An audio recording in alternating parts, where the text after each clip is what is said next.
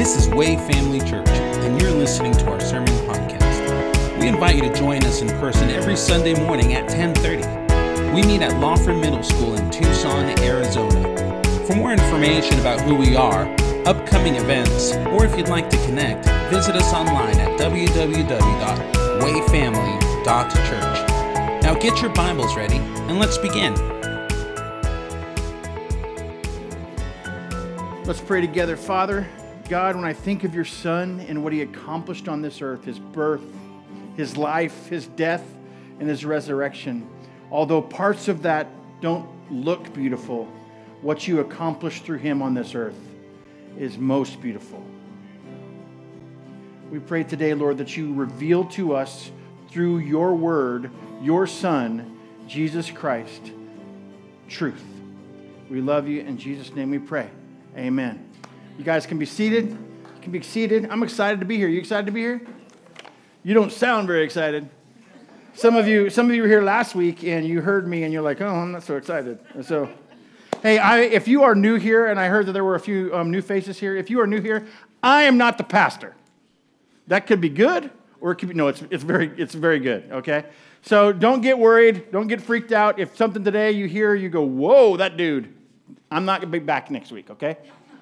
I was here last week. I'm here this week. So I'm going to throw down and hit you in the throat this week. And the next week, you'll have somebody different. Cool? No, see, last week was on reverence. So I wanted to make sure to say something irreverent right in the front about hitting in the throat. Okay? So, no, no, seriously, I'm excited to be here.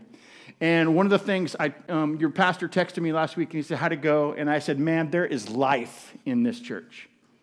I love the way you guys, and I, and I, told, I told you this last week, I love the way you gather together and you greet each other and you love each other and you check on each other. I love that. This is way family, right? I love it, man. So um, I'm, I'm privileged to be here and I'm excited for today to talk about your second value. Last week's value we talked about was reverence, right? Today's value is truth. And I want to tell you a little story about something I, I was involved with several years ago, and it kind of as a start for this. And several years since today is Super Bowl Sunday, right? You didn't even think that was going to get mentioned this morning, did you? Listen, it's the Lord's Day, right? It's the Lord's Day. There may be a game, but in, in eternity, it's just a game, right?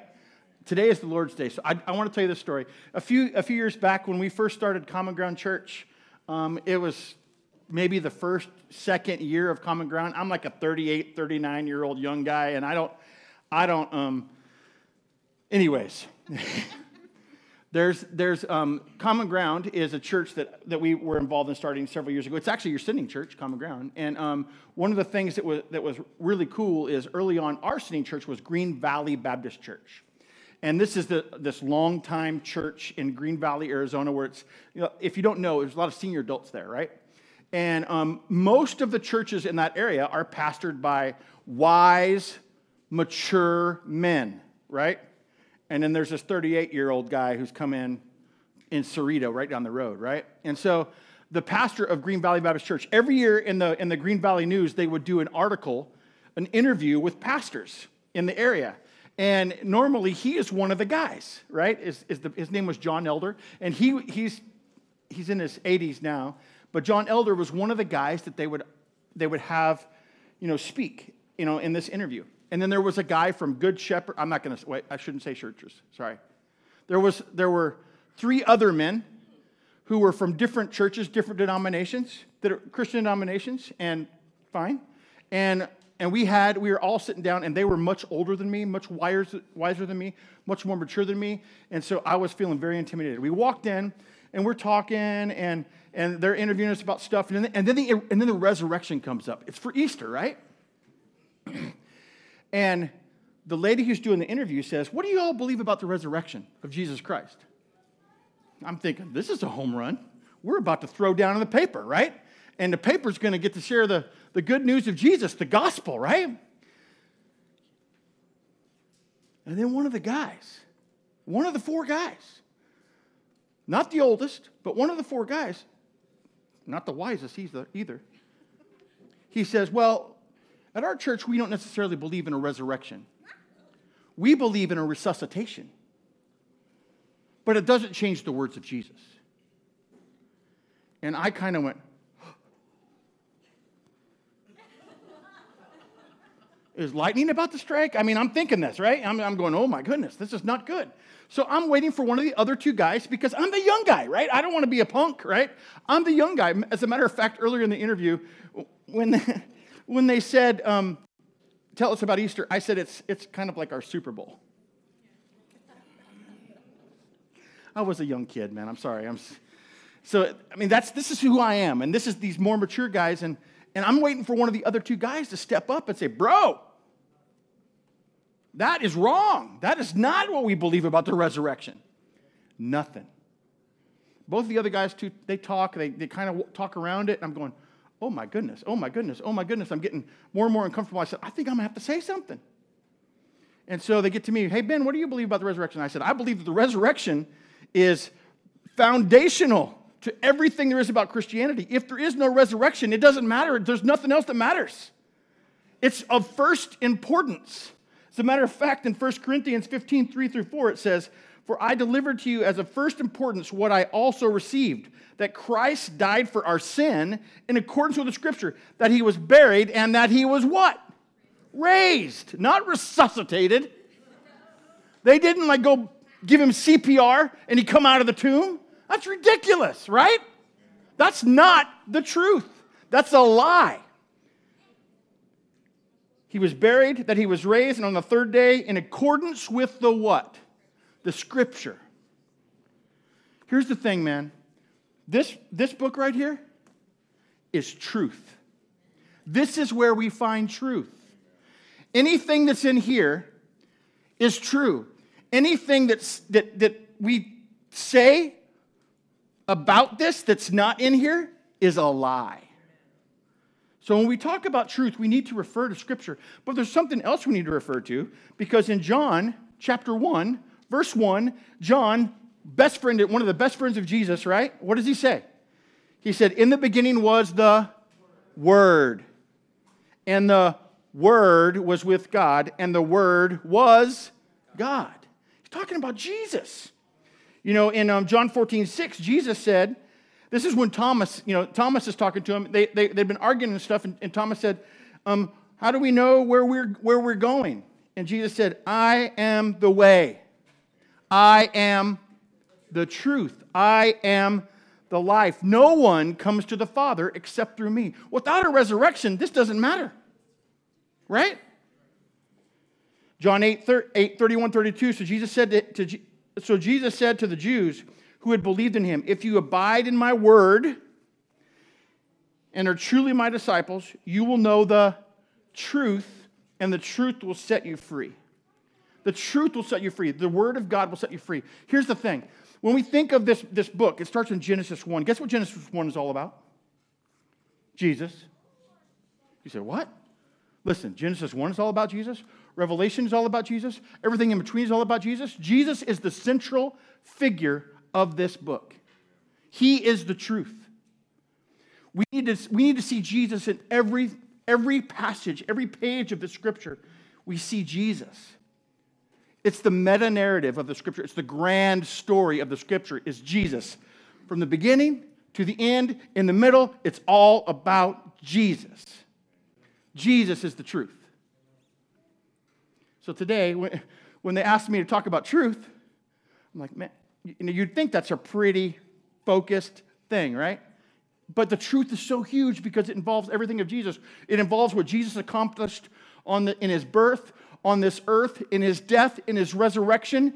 It, it, it involves what, what was accomplished, what was, happened before, what happened afterwards, the sin of man, the fall of man, Jesus being re- re- redeeming the world, all of that. And then Jesus is coming again.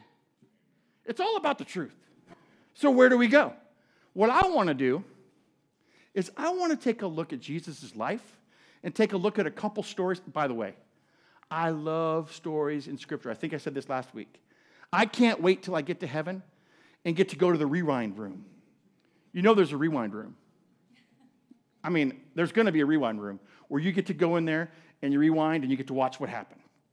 Maybe not, but I sure hope there is. You know what I mean? Because I would love to see these few stories. And what I want to do is I want to look at how Jesus dealt with lies. And what Jesus did and how he dealt with lies, because, because maybe we can learn from that how to deal with it. Because I think that some of us have a default. When we hear a lie, we do one of two things we ignore it and we walk right by. Or two, we confront it and we go, mm, mm, mm. that's a lie, that's a lie, that's a lie. That's not necessarily what Jesus did. So I'm gonna, I'm gonna take three stories in Scripture. Is that cool with you? Can we look at three stories? I like to read right out of the Word because the Word is truth.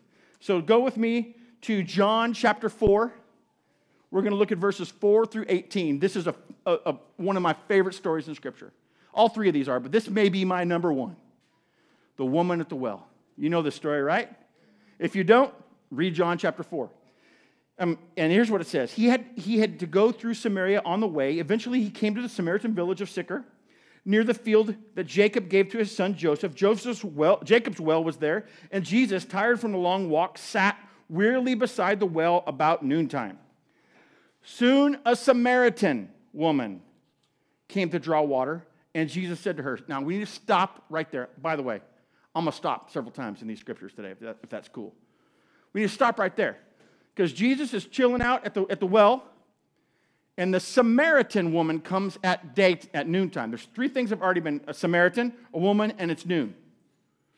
Those of you that know this story know that Samaritans and Jews didn't get along. I mean, you talk about racism. Jews thought of Samaritans as half breeds. It was bad.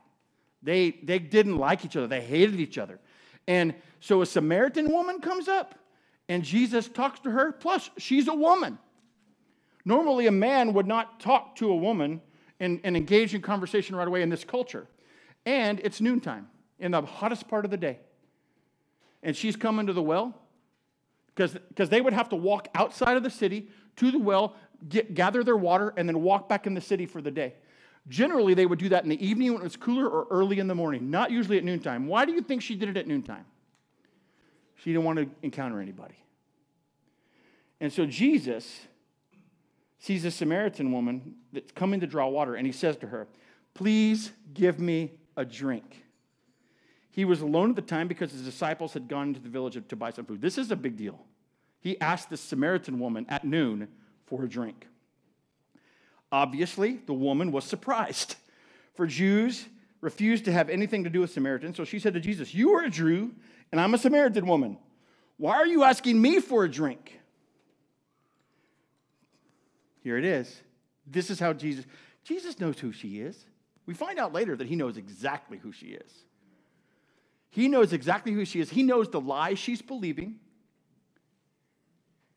And this is what he says to her Jesus replied, If you only knew the gift of God has for you and who you were speaking to, you would ask me, and I would give you living water. But, sir, you don't have a rope or a bucket, she said, and this well is very deep.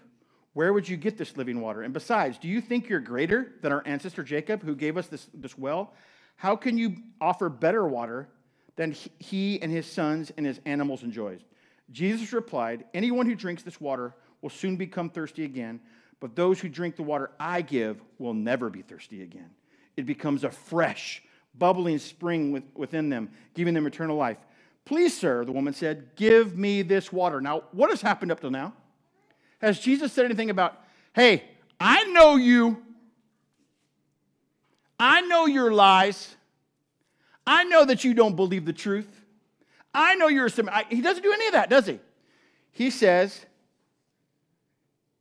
Here, I'm offering you something different. I'm offering you something better. And she says, Give me this water, then I'll never be thirsty again, and I won't have to come here to get water. And then, and only then, does Jesus say, Go get your husband. And I, and I bet he didn't say it the way I just did. he probably said, Go get your husband. I don't have a husband, the woman replied. And Jesus said, You're right, you don't have a husband, for you have five husbands. You've had five husbands, and you aren't even married to a man you're living with now. You certainly spoke the truth. So Jesus offers this woman a better way. He offers her, she, she has this lie in her head that she thinks that I, I need to find my identity, as you said, my identity, my truth in a relationship. I, I have to have a relationship because alone I'm nothing. And she's got this belief in her. And today there are many people around us. I mean, just watch the news and we hear all this stuff about gender. We hear all this stuff. It's all about relationship. I'm looking for something that I don't have, and I'm looking for it in a lie. Jesus doesn't say, You're, you're believing a lie. You are, and pounding over the head with it. He says, Let me give you something better. And then when she says, Can I have that? He confronts her. You know, I remember when I was a kid, there was a, and, and th- there's nothing wrong with this. It's just, I remember when I was a kid in VBS. You guys ever go to VBS? You know what VBS? Vacation Bible School. Not everybody does that anymore. That's okay. Um, but it, we had this thing that we learned it called admit, believe, confess, right? And so what we always talked about, and, and, and this is, there's nothing wrong with this, but this is, I think sometimes we go to our default as Christians here, admit that you're a sinner, believe that Christ is God's son, and, right, admit, believe, confess, and then confess your sin, right? right? So that's implying that the first thing that we need to do is point out people's sin. And Jesus, in all three of these instances right here, he never points out their sin at first. He offers them something better. Now, I'm not saying he doesn't point out her sin. He does, but first he says, I know something better. I have something better. It's the truth. Let me tell you, let me share with you the truth. And what? The truth will set you free. Isn't that interesting? Let me tell you the truth, and the truth will set you free. And then he says, he calls out her lie. He calls out the lie she's believing. After she says, What? Give me that water. So let's go into another, another scripture. This, this is found in Luke chapter 19, verse 1 through 10. Another great story. Remember when those of you that grew up in the church, anybody grew up in the church? I grew up in the church. A lot of people at our church didn't grow up in the church. So when I tell this story, they look at me like, what are you talking about? There was this song that we sang in Sunday school, vacation Bible school, that went, Zacchaeus was a you guys went to church. Zacchaeus was a wee little man, a wee little man was he. He climbed up in a sycamore tree to see what he could see. Remember that, remember that song? What does it mean to be a wee little man? He was short. He was a wee little man, right? So this is a this is a story. This is a beautiful, another beautiful story of, of Jesus when he finds somebody who's believing a lie. Look at this. Look at what happens here.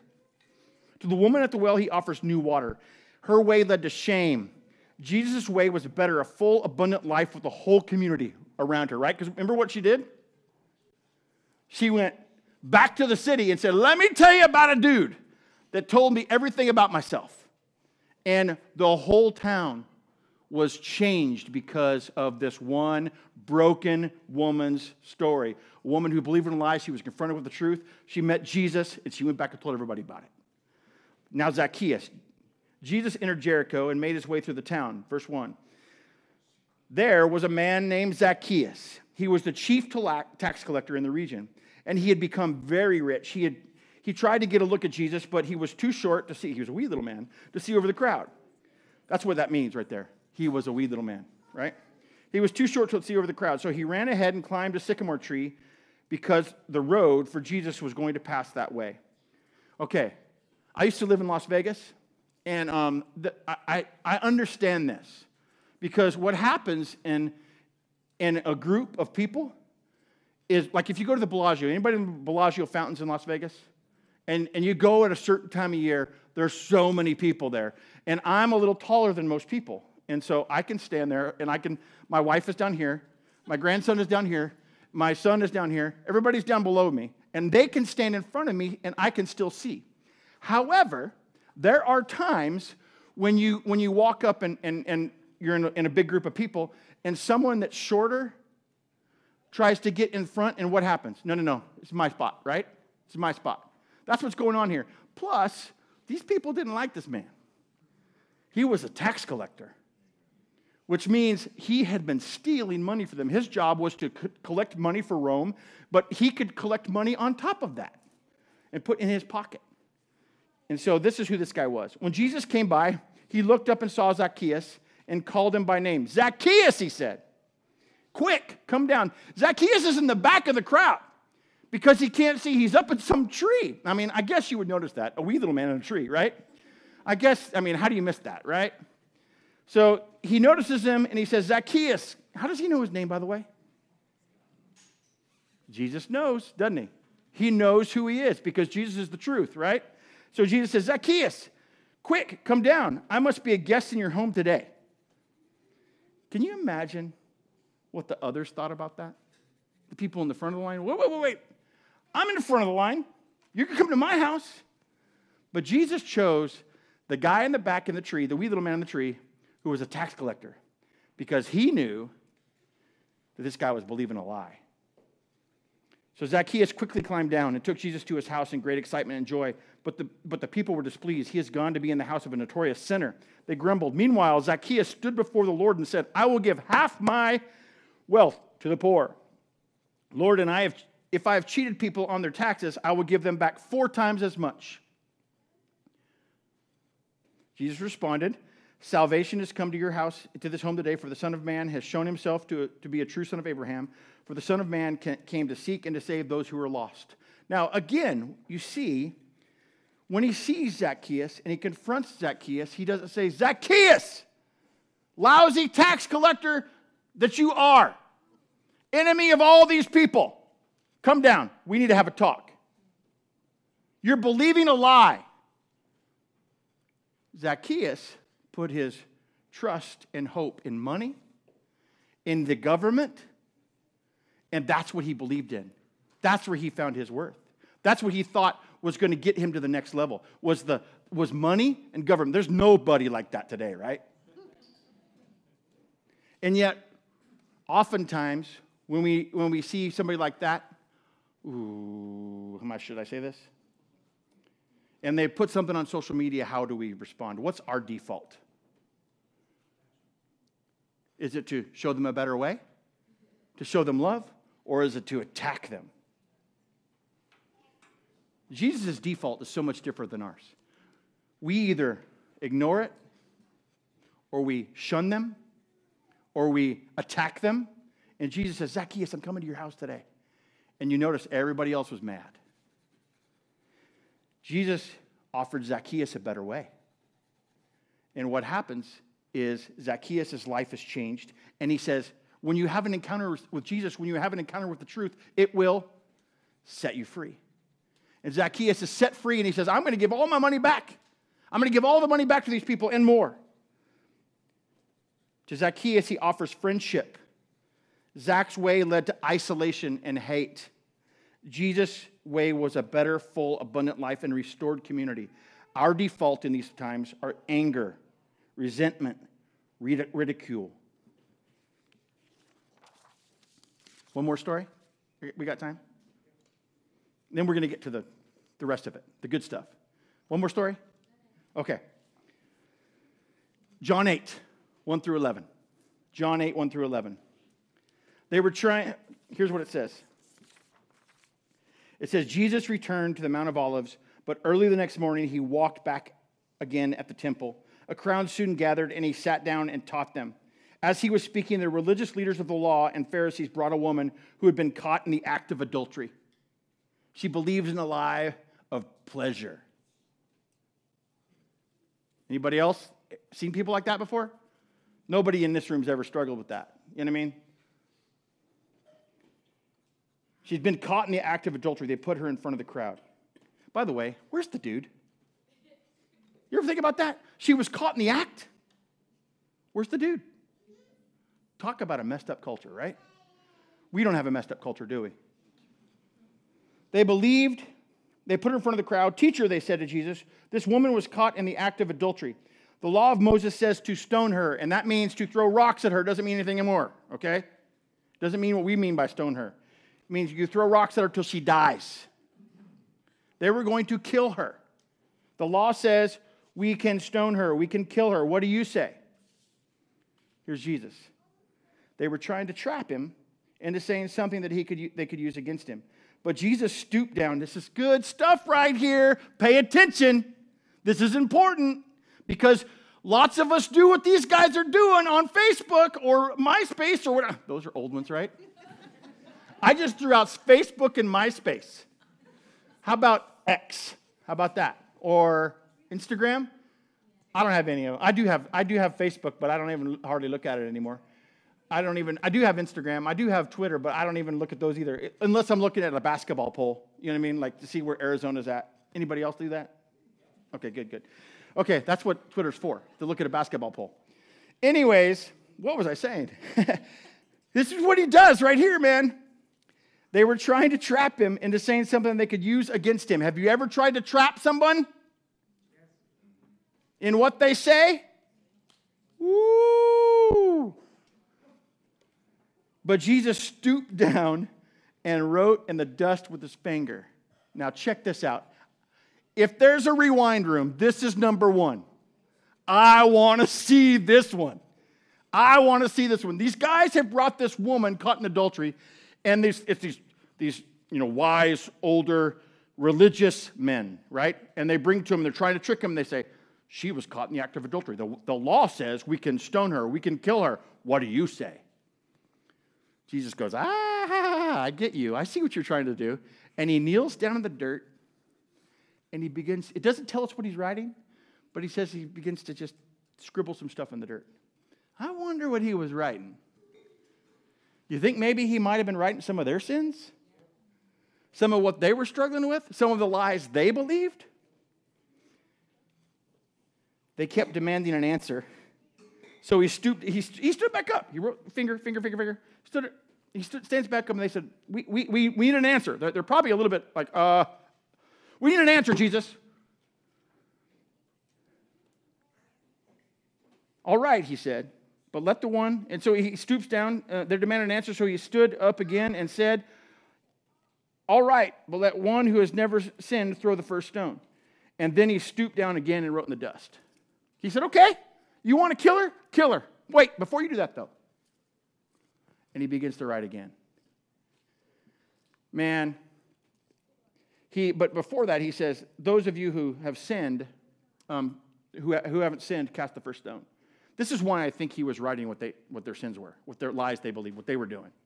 Because one by one, it says, they slipped away, beginning with the oldest until Jesus was left in the middle of the crowd with the woman. Now, I want you to see what happened here. When Jesus was, was confronting her lie, she was the one that was caught in adultery. These were religious men. These were people who were, who were religious men, pious men that were bringing her in front of him, and she had committed adultery. According to the law, she did deserve to be stoned. But what does Jesus do? He doesn't accuse her, he accuses them. Isn't that interesting? There's another place in Scripture where he calls religious, religious people a brood of vipers, a group of snakes. When the accusers heard this, they slipped away one by one. This is so beautiful, beginning with the oldest and until only Jesus was left in the middle of the crowd. And here's what he says to her. Then Jesus stood up again and said to the woman, Where are your accusers? Didn't even one of them condemn you? No, Lord, she said. And Jesus said, Neither do I. Go and sin no more. And he offers her something better.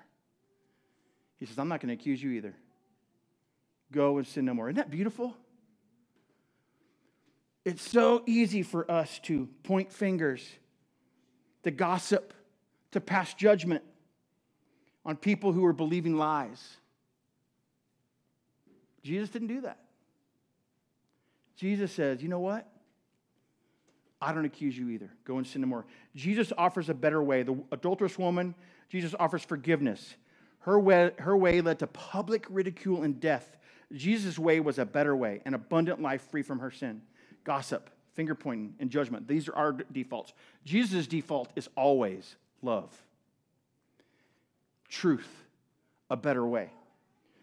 So, I want to I want to um, look at a couple real quick little little scriptures that I think that will help us remember this. Proverbs 14, 2. There's a way that seems right to a man, but in the end it leads to death, right? Does it say that that way is truth? No, the, the Bible says there's a way that seems right, seems like it's true. But in the end, it leads to death. It leads to um, condemnation. It leads to all these things. That's, that's the way we live, right? We, we believe a thing and then we find out, oh, that's not true. That doesn't lead in a good direction. It's called sin. There's a way that seems right to a man, but in the end it leads to death. Jesus said, my favorite verse in the whole Bible is John 10:10. 10, 10. Anybody know John 10:10? 10, 10? It says, "The thief comes to steal, kill, and destroy." It's talking about the enemy. The enemy is the father of lies. By the way, the enemy is Satan, the devil, Lucifer, fallen angel. He's real. And he is the father of lies. That's his primary title the father of lies. How'd you like to be called that?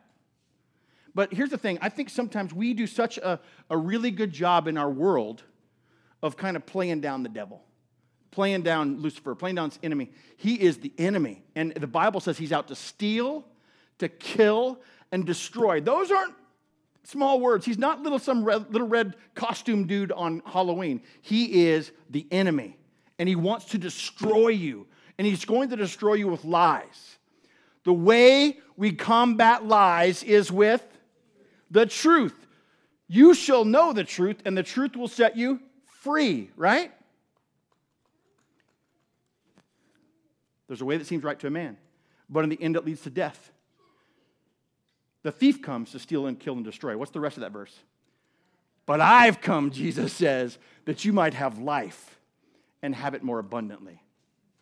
And that's why I keep saying that, that Jesus offered this, this woman at the well an abundant life. He offered Zacchaeus an abundant life. He offered this, this woman caught in adultery an abundant life. And the way they received this abundant life was through Jesus, the truth, the centrality of Scripture, the Word, the way, the truth, the life is Jesus.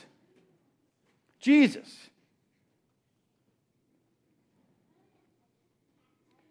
Jesus' default was love. Our default judgment, ignore, shun, isolate.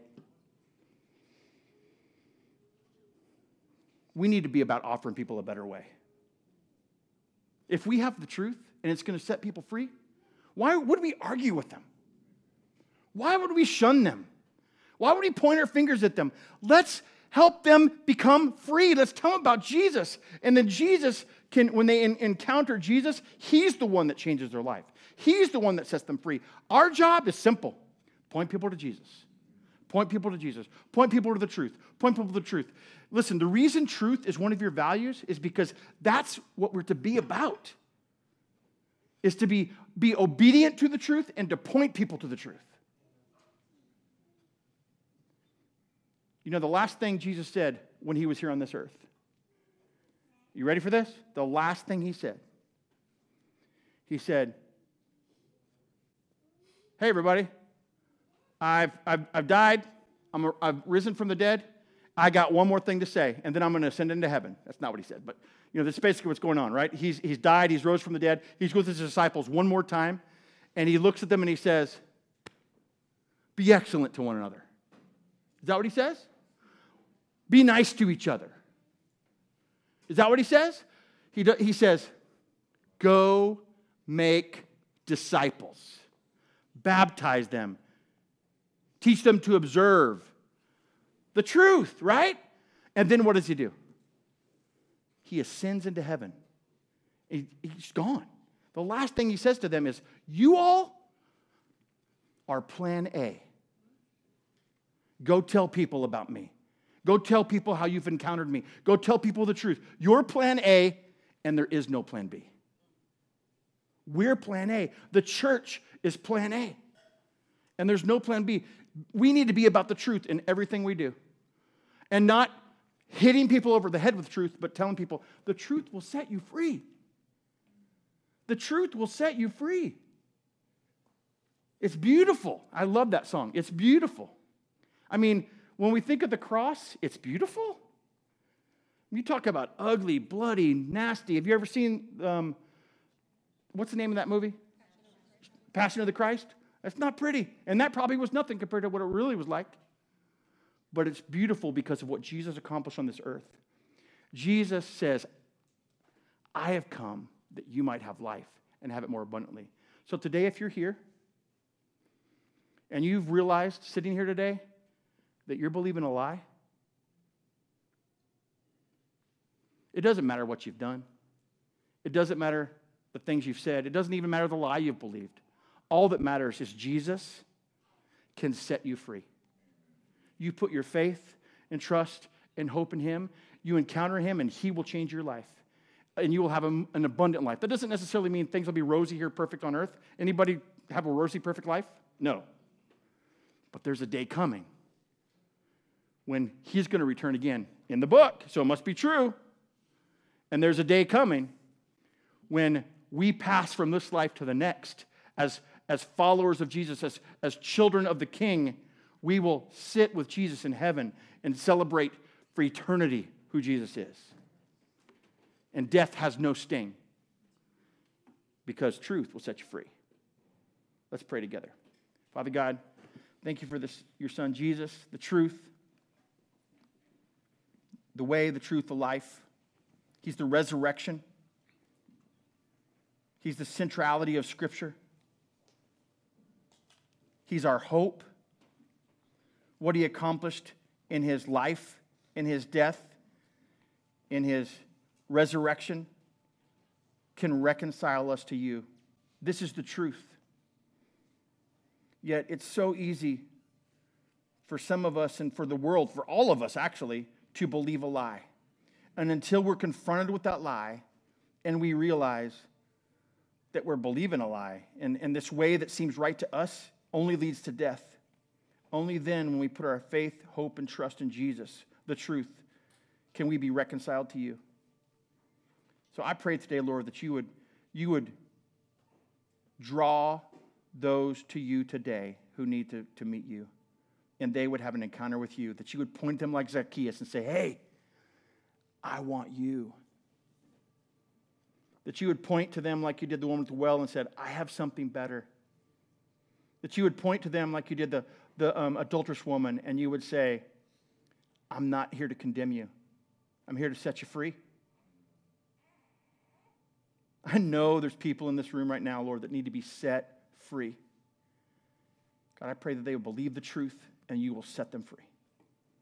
And for the rest of us, God, may we be about telling your truth. We are plan A.